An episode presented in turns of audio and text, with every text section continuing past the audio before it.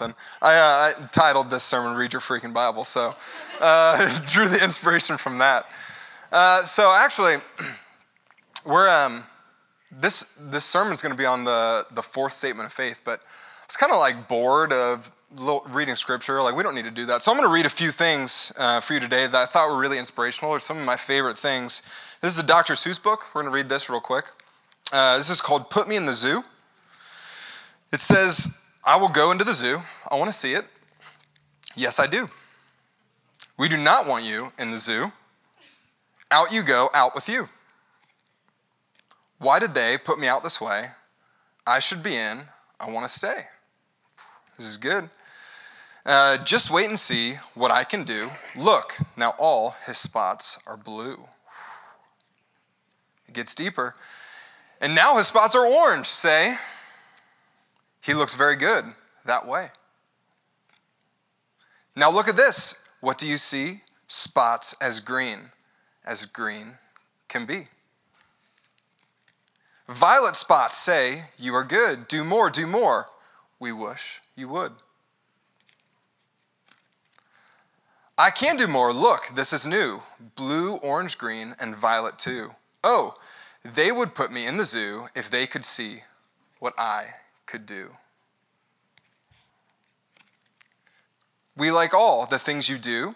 We like your spots. We like you too. But with all the things that you could do, the circus is the place for you. Yes, this is where I want to be. The circus is the place for me. That's deep, right? Man, he's trying to find his place. Um, I'm going to read one of my favorite poems. This is from Robert Frost The Road Not Taken, right? Says this Two roads diverge into a yellow woods. And sorry I could not travel both. And be one traveler, long I stood, and looked down one as far as I could, to where it bent in the undergrowth. Then took the other as just as fair, and having perhaps the better claim because it was grassy and wanted wear. Though as for that, the passing there had worn them really about the same. And both that morning equally lay. In leaves, no step had trodden black. Oh, I kept the first for another day. Yet knowing how way leads on the way, I doubted if I should ever come back. I shall be telling this with a sigh some were ages and ages hence.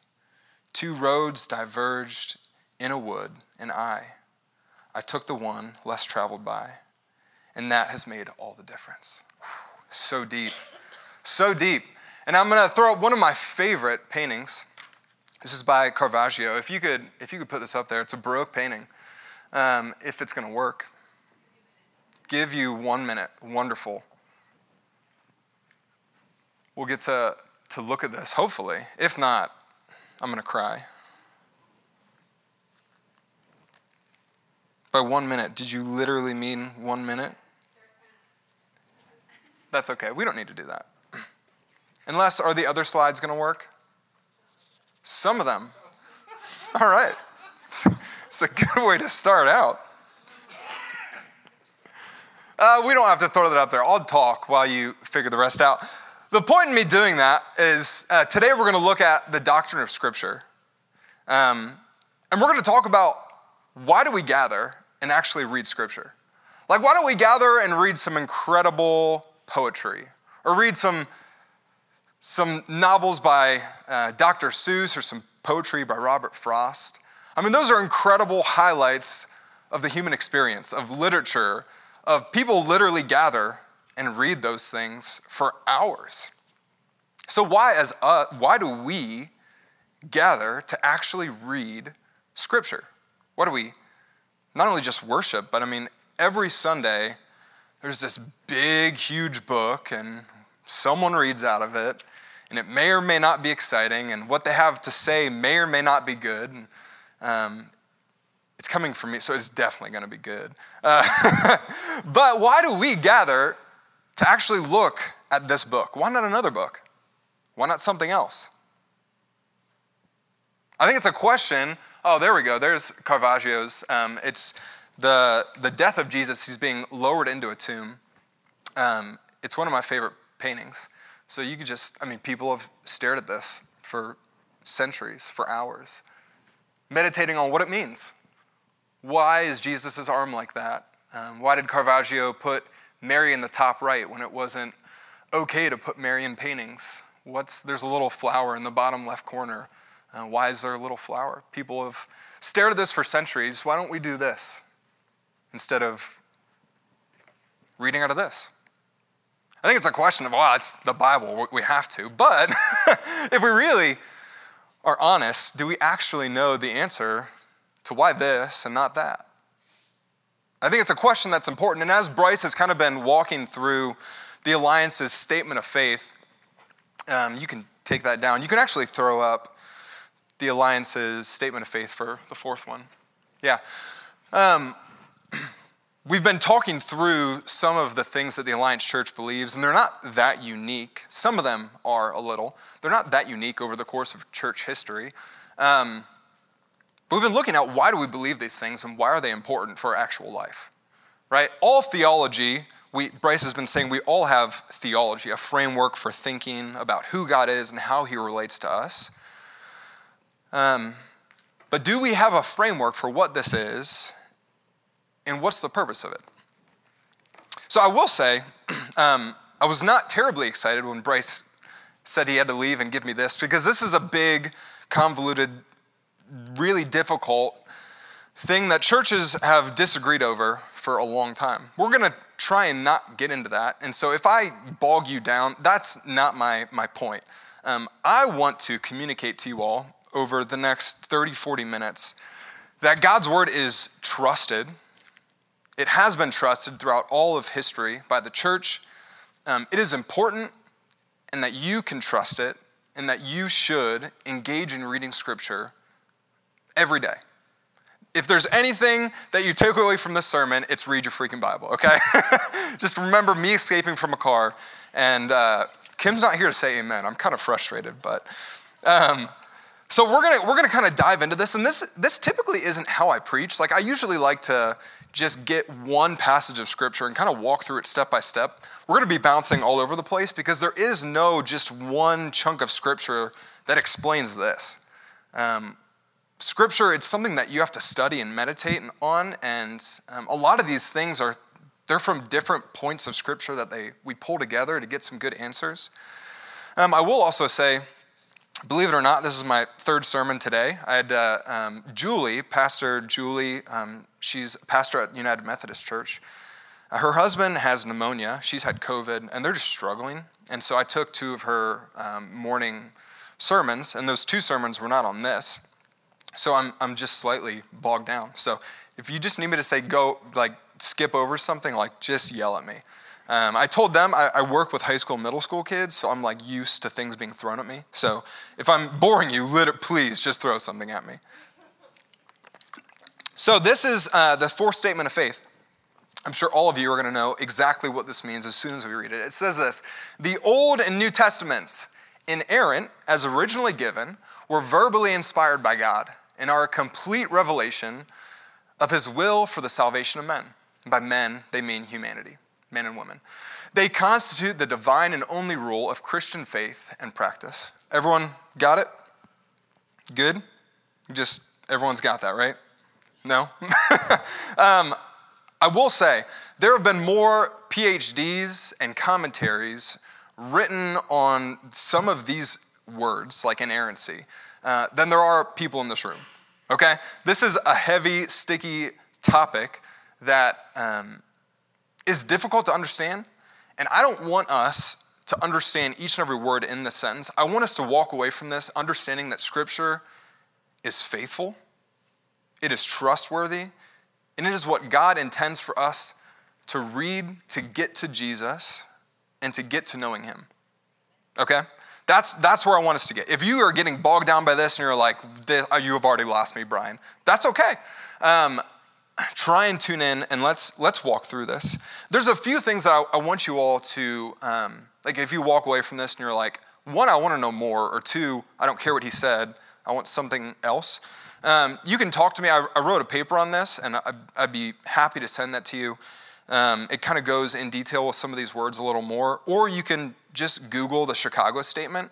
It's a, a group of like 200 theologians um, around the world in like 1978 got together and they kind of hashed out um, the doctrine of inerrancy in Scripture in light of um, relativity and, and what is truth. Uh, some of that conversation, so you can look that up as well, and that'll kind of help you out. So I'm going to start by just a small portion of this. Um, the Old and New Testament, inerrant as originally given, were verbally inspired by God. What the heck does that mean? Um, it means that it's trustworthy. And in order for us to, to kind of understand this, I want us to go to Acts chapter 8. Acts chapter 8. We're going to read a small portion of this. And it's, it's one of my favorite things, and I think it's a little bit terrifying for us. Let's see here. Acts chapter 8. It's about Philip and the Ethiopian. There we go. So essentially, what is happening is there's this guy named Philip. He's an evangelist, and he's going around proclaiming that, hey, Jesus is who he claimed to be. He's God in human flesh. He died, he raised from the dead, um, and he is the Jewish Messiah. Right? And this happens. So an angel appears and tells Philip, hey, go to this place. And what's happening is there's this convoy of people, and they're on their way to Jerusalem. All right?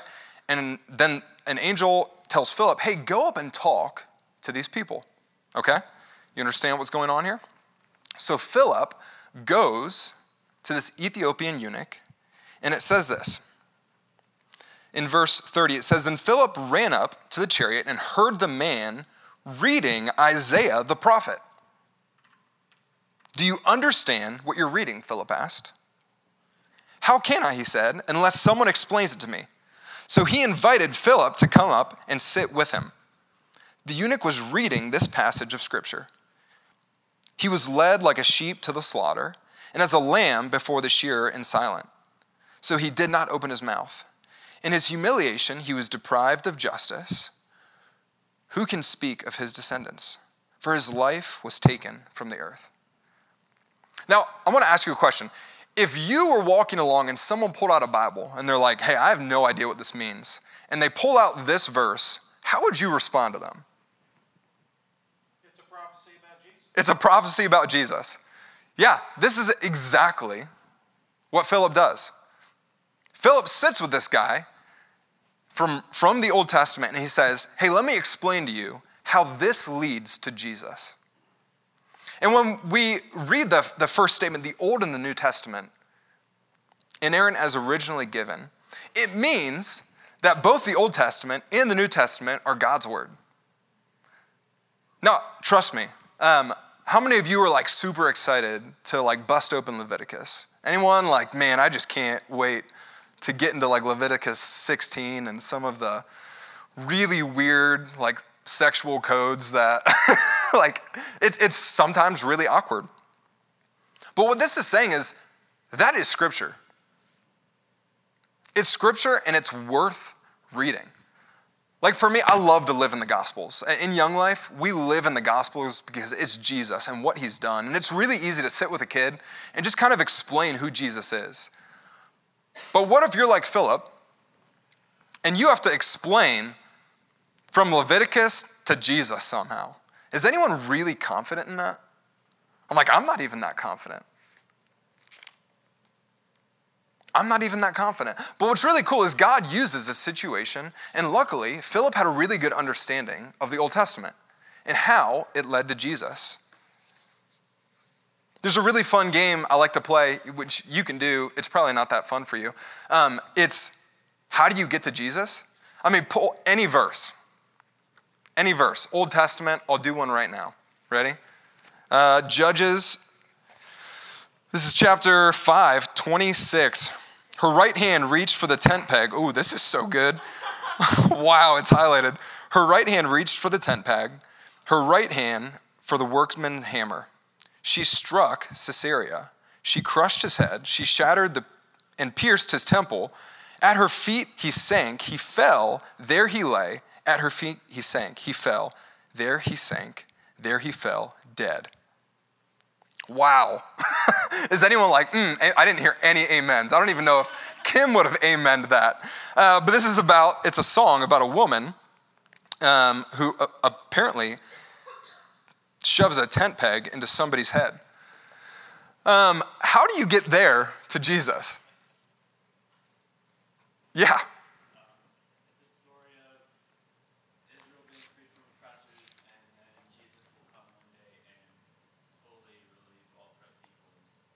Absolutely.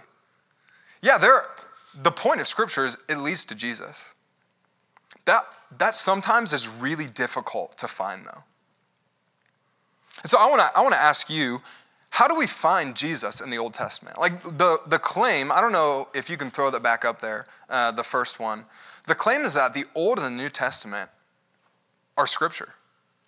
How do we find Jesus in the Old Testament? Does anyone want to throw something out there? How do we find Jesus in the Old Testament? Why is it worth reading?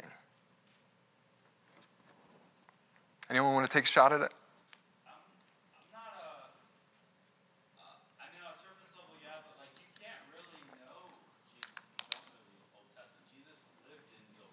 Mm-hmm.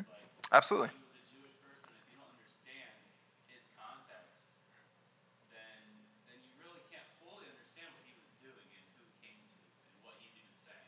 Yeah, absolutely. The, the Old Testament is necessary for understanding who the Messiah was and what he meant to do. And that, that's Jesus. Absolutely. Anyone else?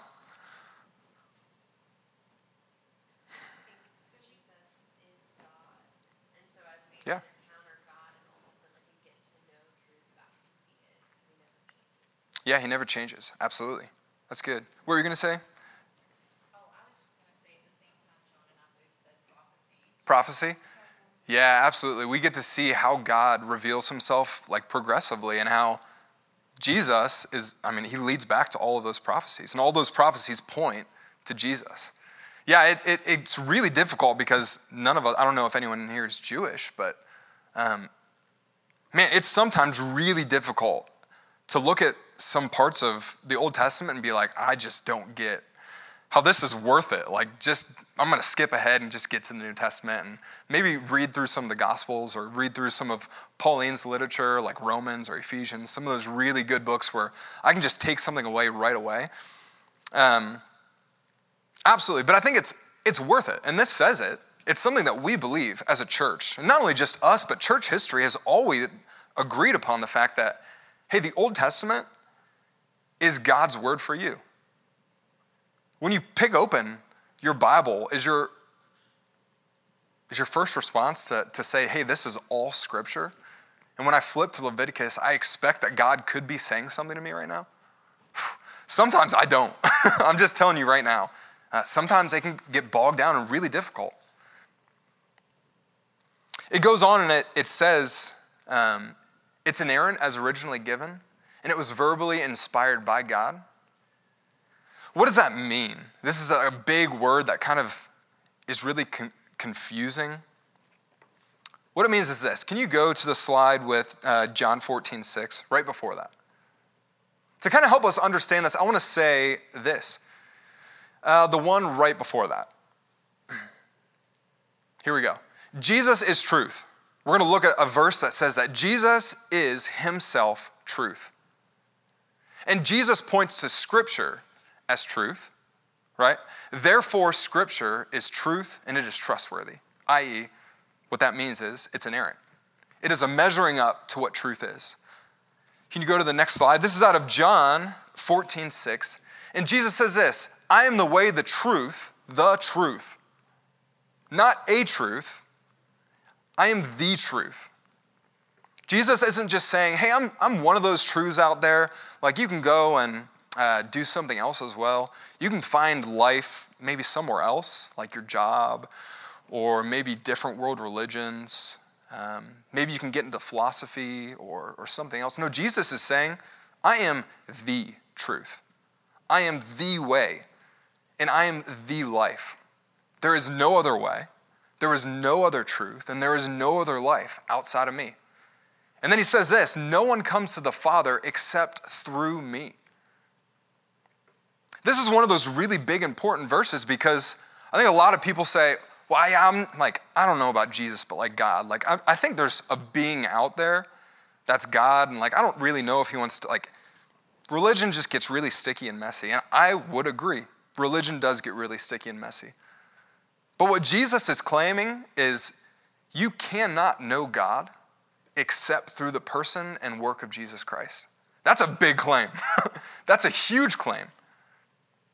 And we find that in Scripture. The next verse says this up there. Um, this is out of John 5, 39 through 40. I love this. It says this You study the Scriptures diligently because you think that in them you have eternal life. And Jesus is talking to the Pharisees who have mastered Scripture. I mean, they knew it like the back of their hand, they had most of it memorized. Because you think that in them you have eternal life. But these are the very Scriptures that testify about me. Yet you refuse to come to me to have life. What Jesus is saying is this is a great book to read. Wonderful. Read it every day. But unless you are speak unless you are seeking Jesus in this book, it is absolutely worthless. That's a crazy thought. There are really good people throughout history that have read this book and not used it the way it was actually intended to be used. This book is great. We can learn really good moral truths from it. Like, there are a lot of really good things in here, like love your neighbor, forgive your enemies. Wow, we could almost build a framework of society, like America, based off of some of these principles. But does that mean that this book is in and of itself good? No. and that's weird. Part of it, part of me gets like really uncomfortable when I say that. This book isn't just good because there are some good things in it. This book is good because it leads to Jesus. And the Holy Spirit uses this book to point us to Jesus, and Jesus points us to God the Father. We talked about the Trinity a few weeks ago, how that is a foundational piece.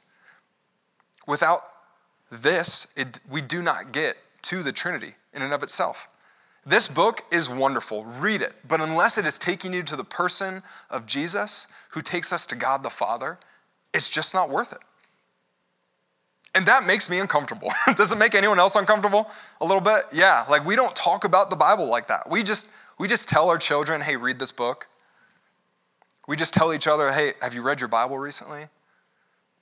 But I think that's why it's really important to to reframe, "Hey, have you experienced Jesus through reading your Bible?" Hey, what has Jesus been teaching you? I know Shirley uses that all the time, and people um, that I know you, they use that and I think it's a healthy way to talk about what Scripture is and why we use it. It is the best tool. Why? Because it leads us to Jesus. Prayer is wonderful. Prayer leads us into the presence of God, absolutely. Worship, absolutely. All of those things that we do, communion, absolutely. But Scripture is the foundational piece that leads us to the truth of who Jesus is. So I want to stop there Okay, that was, that was a lot. I just talked a lot. Um, my mouth is already dry from talking. Uh, so, what questions do you have about that? I don't have any specific questions, but does anyone have any questions about that? Is anyone uncomfortable? Is that weird? Anything? It's just very silent. I wish Kim was here to say amen. any questions or any thoughts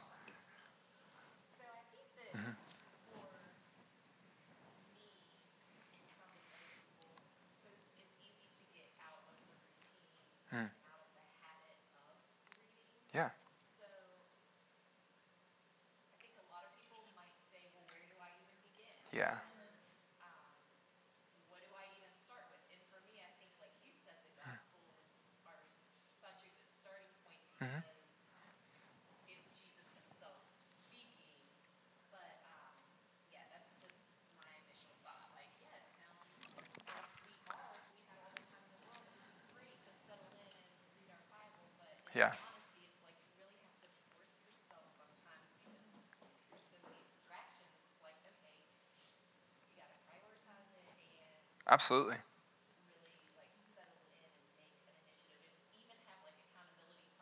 Mm-hmm. Absolutely. It, it, goes to that um, truths not lived are really truths not believed. Like, if we're not really opening this book to engage in Jesus on a daily basis, we probably don't believe that this is actually God's word for us. and that's not like a mean way of saying it, because man, there are days that I, I forget, I get bogged down and caught up in, in things. I think whenever like a young life kid comes and meets the Lord, I always tell them read the book of John. It's um, it's a really great book to read. It's one of my favorite. It really walks through who Jesus is. Um, but yeah, as, as a church community, I wouldn't say, hey, just go read Genesis and then work your way through Revelation. I think that's, that's a really hard way to understand what Scripture is. I mean, it doesn't even, I think most of us, if we're going to tell a story, we start with point A, point B, point C, right? We go in a chronological way. And the Bible is not written chronologically.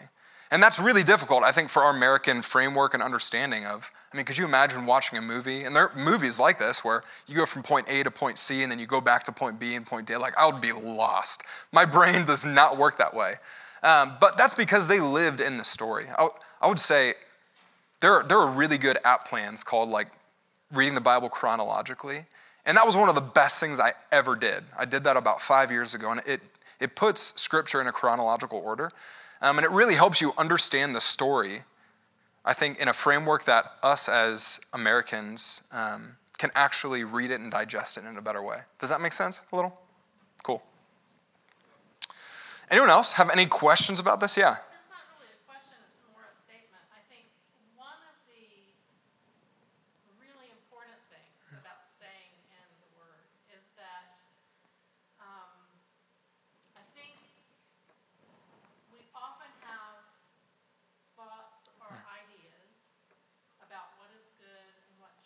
Yeah. But I think we have to always be careful to go back to Scripture because sometimes we are so influenced by the world around us. Things sound yeah. good, but we have to remember that God will never have us do something that is not consistent with Scripture. Yeah. And I think a lot of times things sound good, but they may not be in line mm. with what Scripture teaches. So for me, yeah.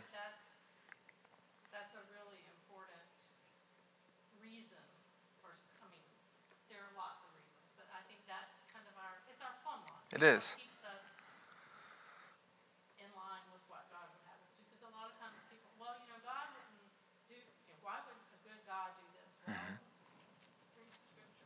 Yeah. Sometimes things don't make sense to us in our humanness, but just because the neighbor down the street thinks it's, this is the better way, if it's not in line with Scripture, then it's still not correct.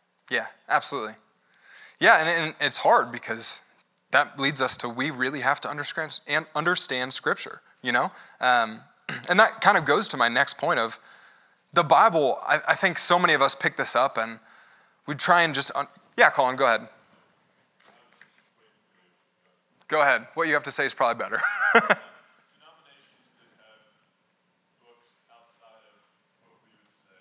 mm.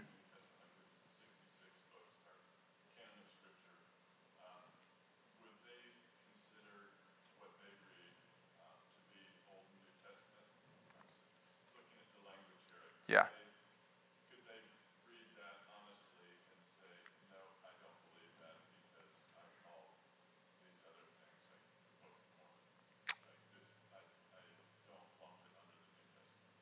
Yeah, that that um, so the Catholic Church would probably disagree with this, uh, the Old and New Testaments, because they're they think apocrypha is a part of church tradition, and they would hold church tradition within the same standard as Scripture. Um, as a Protestant church, church or scripture is always um, before church tradition. Does that make sense? So we, like, I know Anglicans in their in their Bible, they might have the Apocrypha, um, like in the front. They wouldn't hold it as the same level of inerrancy as the Old and New Testament, but they would still say, hey, this is worth reading, but we don't derive our truth from this. Does that make sense? Okay. Yeah. So, and I think I think reading the Apocrypha, like some of um, the books, they're worth reading. Um, but I don't derive my theology and understanding of who Jesus is from that. And there aren't, besides the Catholic Church and a few other weird church traditions, I, I, sorry for weird, um, they wouldn't they wouldn't hold the Apocrypha on the same level as the Old and New Testament. Uh, they're just they're written they're written sorry significantly later than the Old and New Testaments. Um, there's been a lot of um, odd authorship. We don't have great old manuscripts, and the early church. Um, I should know this. About 60 years after Jesus' death, we have, we have the church agreeing on the 66 books of the Old and New Testament. So there was an early church consensus on the Old and New Testament were the books that the church agreed this is God's word. It isn't until significantly later that some people started to argue, probably about 300 years later, started to argue is the Apocrypha, some of those other books, um, are they worth including in the canon of Scripture? And there was the Council of Nicaea at 325 that kind of had a debate on that and uh, came to the consensus of the 66 books. Yeah.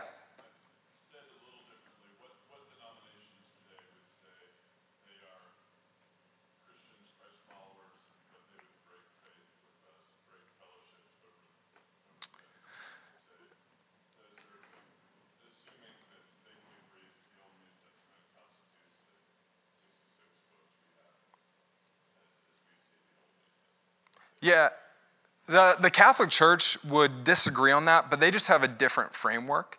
Um, I definitely still consider them brothers and sister in Christ. Um, the Eastern Orthodox Church would, would definitely differ on the Old and New Testament as the 66 books. Um, Mormons would, would differ on that. They have the Book of Mormon, and that kind of gets into, if you look at this, um, we're verbally inspired up here. That's one of the sections. We're verbally inspired by God. We believe that the very words of Scripture, God used the authors um, to verbally inspire them to write the very words of Scripture. Mormons would say that God literally told Joseph Mormon to dictate the words, that God controlled the mind of Joseph Mormon and actually write the exact words. We don't believe that as a church. We think God used the personalities and the editors and everybody in the process of writing things down. We don't believe that God took over their minds like robots and wrote word for word. So that would kind of be that distinction. Does that make sense? Yeah? Cool. Um, what time is it? Oh, we still got a little time. Uh, like I said, if if we're getting too bad, I'm going to skip some things, which is okay. These are all really, really good. And this is kind of weird. This is more like this is more almost like a Bible study where there should be like questions and answers because this specific topic, it's not something that we really dive deep into and talk about, but it is really important for us to understand hey, why do we stack hands on? We're going to read scripture. Like, it is so important for us to understand that, man, when uh, my, my sister, uh, her and her husband, it was their anniversary yesterday, right? And um, her husband, Stephen, his dad died on their anniversary horrible. Um, why, do I, why do I pray for them and why do I want them to look for Jesus in this rather than send them a I'm sorry card? And, and you know, like, because this is what's really going to give them comfort, because this is what God uses.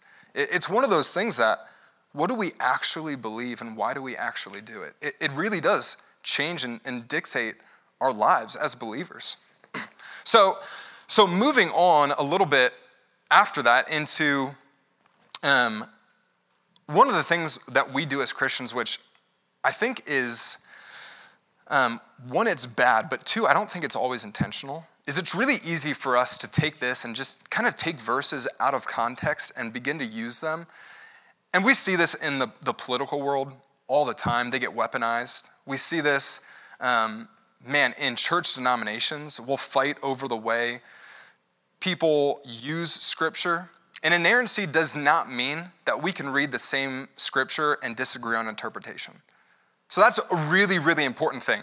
Inerrancy does not mean Bryce and I can stand up here, we can read Genesis 1 and have different theological interpretations.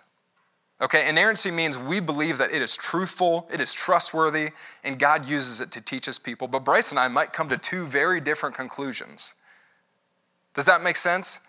Um, the thing that get, becomes a problem is when, begin, when we begin to weaponize scripture and use it to hurt people. That's not Jesus' intent. How does that lead somebody to Jesus? I don't think it does. I think it leads them to a place of pain and hurt that is unhelpful for most Christians. So I want to share with you all a story, real quick. Um, so this happened. I, I, like embarrassing my family. So this happened not this Thursday, but last Thursday. I think it was Barrett and Brielle. Was that last Thursday? Wonderful. So Barrett comes home from school. He is so excited. He got Star Student of the Month. Um, it was awesome. He goes to Jennings Randolph. He was a first student, first grade, Star Student of the Month. We're so proud of him, right? And Brielle comes home and she's very sad. We're like, Brielle, what's going on? What's wrong? She doesn't want to talk about it. She runs up to her room. Did she crawl into her bed? Yeah, she crawled into her bed, didn't want to talk about it. So at nighttime, Brie is talking to Brielle, and Brielle finally says, Mommy, I gotta, I gotta tell you something. Okay, what's going on? She said, uh, I pooped, I pooped at the playground at school. you did what? The teachers wouldn't let me go to the bathroom, so I pooped on at the playground at school. uh, so, in one hand, my son got Star Student of the Month, and on the same day, my daughter pooped at the playground at school. I still love them. I'm still so proud of them. But man, those are two different, very, those are two just different experiences. Um, and I think life is kind of like that, and scripture is kind of like that. Sometimes we can come to scripture and it looks, it's the star student of the month. Wow, Jesus just spoke to me in this incredible way. And sometimes scripture is like pooping at the playground at school. It is really difficult, it is really hard to understand, and sometimes it's just flat out frustrating. Um, they're probably going to be embarrassed if they can hear it in the nursery, but uh, I often think scripture is kind of like that. Some days it can be really good, and some days it can be really frustrating. And I think that's what kind of leads us into this. Um, scripture is originally, it was meant to be read in a community. In, in the American context, we always talk about doing your quiet time, which is really important. I think each and every one of us uh, should have a specific t- quiet time. But I don't think we should ever forget that scripture is meant to be read in community. It is a narrative, it is a story that we fit into. In that context, it can only happen when we're reading it together. Scripture is not this thing for Brian to kind of digest and how do I become a better person and a better follower of Christ. It is a story that I'm a part of, and that includes all of us here. Like you can, you can easily look at baptism and take baptism from story from story all the way back to Genesis 1, God splitting the waters and creating the earth. You can go from God from baptism to God splitting the Red Sea, to Moses being saved through the waters. Ooh, baptism. You can go back to the flood. You can go back to Genesis 1. Scripture is this beautiful narrative of how God is working in this world. And if we read that individually, um, I promise you, you will never get to understanding this statement the way it was, the way it's supposed to be read. Scripture, it's not black and white, it's not a bunch of do's and don'ts. It's really hard to understand. I mean, literally, I talked about inerrancy right there, um, how there have been more PhDs and commentaries written on that specific word than there are people in this room. That's because it's hard to understand. Scripture is not just super easy and I'm going to read it and then walk away into work and go throughout my day. It's hard. And that just reinforces the purpose of we have to do this together and stack hands on hey, when we don't interpret something the same way, how do we love each other through that? I'm going to move on and continue to go through some other things. Um, can you go to the slide with the uh, 2 Peter 1? Sorry, I'm kind of bouncing around. Any questions on that? Thoughts, comments, questions? You're an idiot. Any, any of those? Yeah.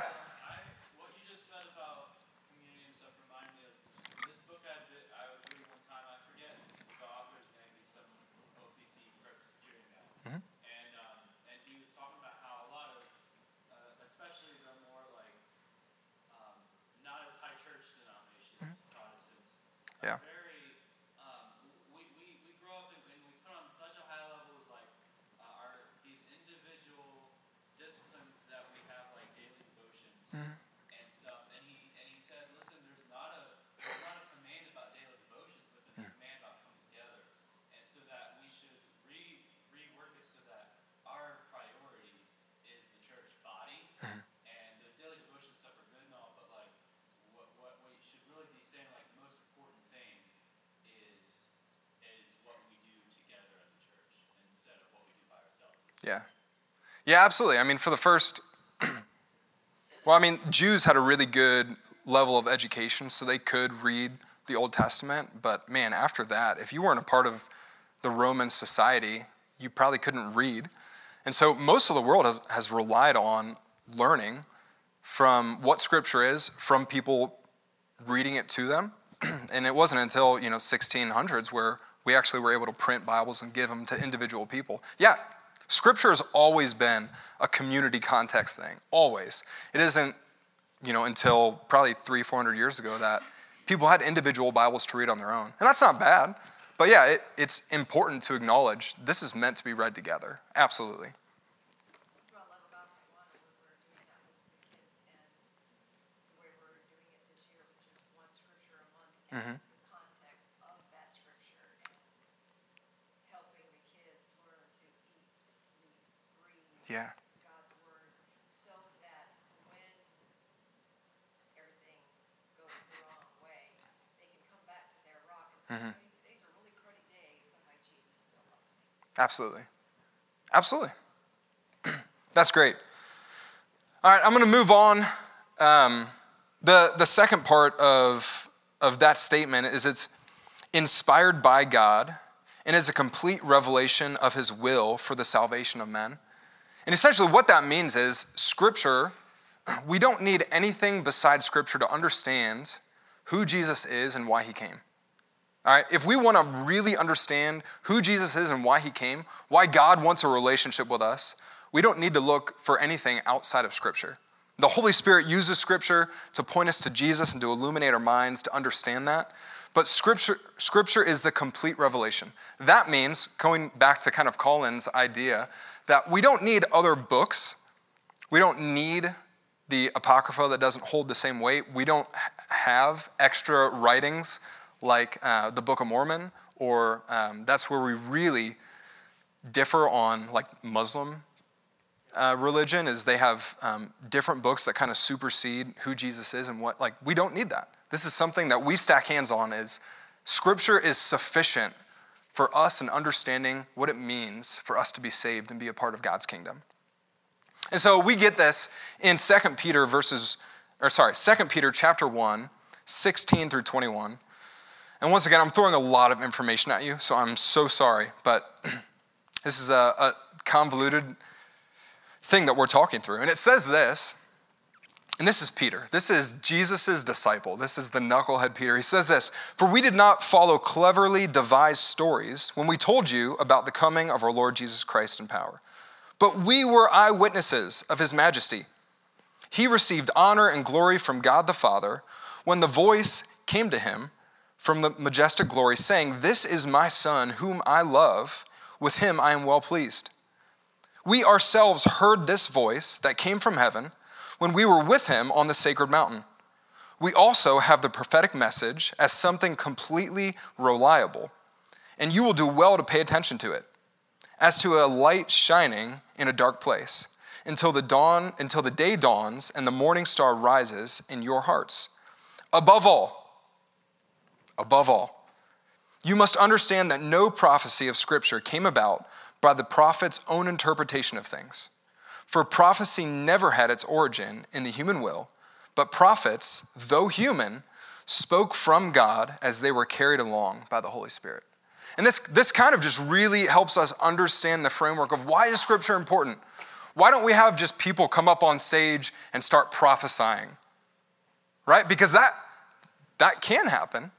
Uh, The Alliance Church believes that prophecy does still continue right now. but if something does not agree with what Scripture says, it is not valid. And Peter even says, hey, the prophets of the Old Testament And every word that I have, every word that I wrote, every one of Jesus' disciples, everything that they wrote that we have in Scripture, they were carried along by the Holy Spirit. Nothing they said had human origins. So even Peter, one of Jesus' disciples, this is early, early church, right? First 50 years of the church starting after Jesus' death, they're already acknowledging that Scripture is actually Scripture. If we don't look at it, if Peter is looking at it and saying, hey, this is important, actually more important than any other words that he preached on a Sunday morning, Peter, we should look at this as kind of important. Does that make sense? Yeah, even Peter, he says, hey, all of my Sunday sermons mean nothing compared to Scripture. If you all come to church on Sunday expecting me to say something great, I'm going to fail you every time, as I probably did today. but if you come today expecting that God's word is going to be read, and that is sufficient for your spiritual growth, then you're going to be in pretty good shape. I promise, what I have to say and what Bryce has to say, I, we believe, and anyone else who comes and shares, I believe that God can use that for the benefit of the congregation. But it is not as important as God's word. I think in America, we get really um, infatuated with really popular uh, pastors who are really, really good with sermons and wonderful. I'm so glad God has raised up men and women who can teach and speak in incredible ways, right?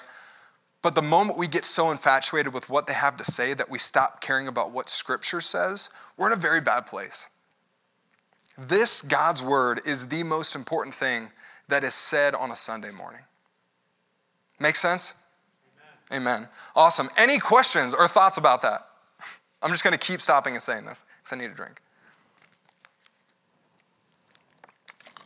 Read your freaking Bibles.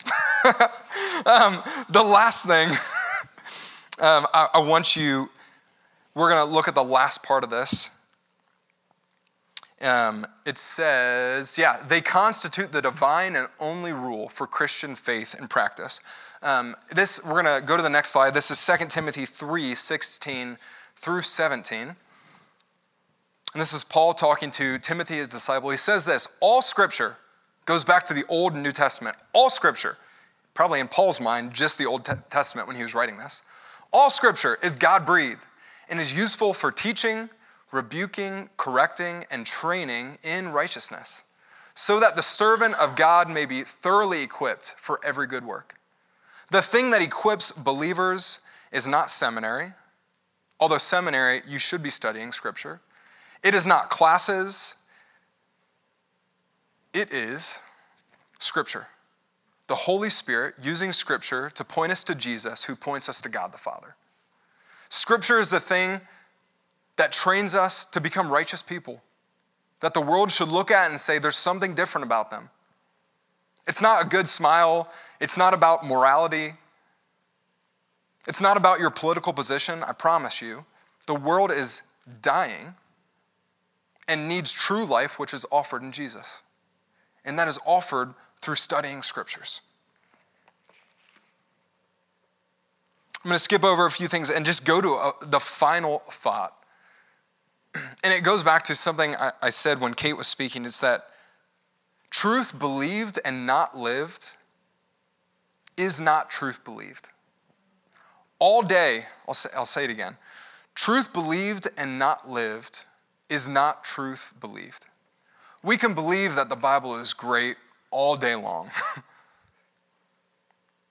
we can believe it's great. We can believe it's wonderful. We can believe it teaches us good things. But the, the moment we stop expecting for God to meet us when we open this book, each and every day, is the day that we're just not following Jesus. You can sing worship songs all day long, and I encourage you, man, worship your heart out. listen to worship music on, on the way to work, anywhere you go, listen to it, great, wonderful. But that will not, it does not sustain you in your walk with Christ. Scripture is the only thing that sustains us in our walk with Christ to point us through the Holy Spirit to Jesus, to God the Father. Scripture is wonderful, taking communion is wonderful, doing other things that lift us up is wonderful, but it is through Scripture. And so I want to encourage you and admonish you. What does your day look like with Scripture? What does your morning look like? What does your night look like? I mean, Jesus, we know he was a Jew. He said the Shema at morning, at lunchtime ish, and at the evening time. They did this. Jesus lived in Scripture. His disciples lived in Scripture. Most of church history, we have lived in Scripture. And man, we have so many things that pull our attention away from Scripture. Get rooted in God's Word for you, because it is what we need to understand who Jesus is and how we are to live our lives in America and in this broken world. And so, my conclusion for us today, because I know I've spoken a lot, um, my conclusion